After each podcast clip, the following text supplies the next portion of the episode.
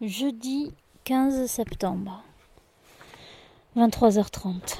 La soirée a démarré plutôt calme à l'internat, puis il y a eu un pic de n'importe quoi, et j'ai donné plein de lignes à faire. Depuis hier, je punis à coups de lignes. Elles recopient une phrase du règlement en rapport avec ce qu'elles ont fait. Ça ne les calme pas encore totalement. La CPE a eu la bonne idée d'écouter les sixièmes cet après-midi et d'accepter un changement de chambre. Bien Elle doit vraiment en avoir rien à foutre de ma gueule, puisque je lui ai dit ce matin que j'avais précisé aux filles qu'il n'y aurait pas de changement. Une fois de plus, on remet en cause mon autorité. Tu m'étonnes qu'il refuse de m'obéir.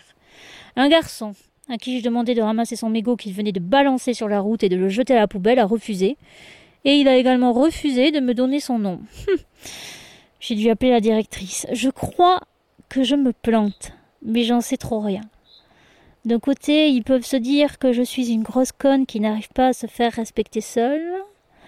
De l'autre côté, ils peuvent aussi bien se dire que je suis une grosse conne qui ne se laisse pas faire et qui parvient à se faire obéir par tous les moyens.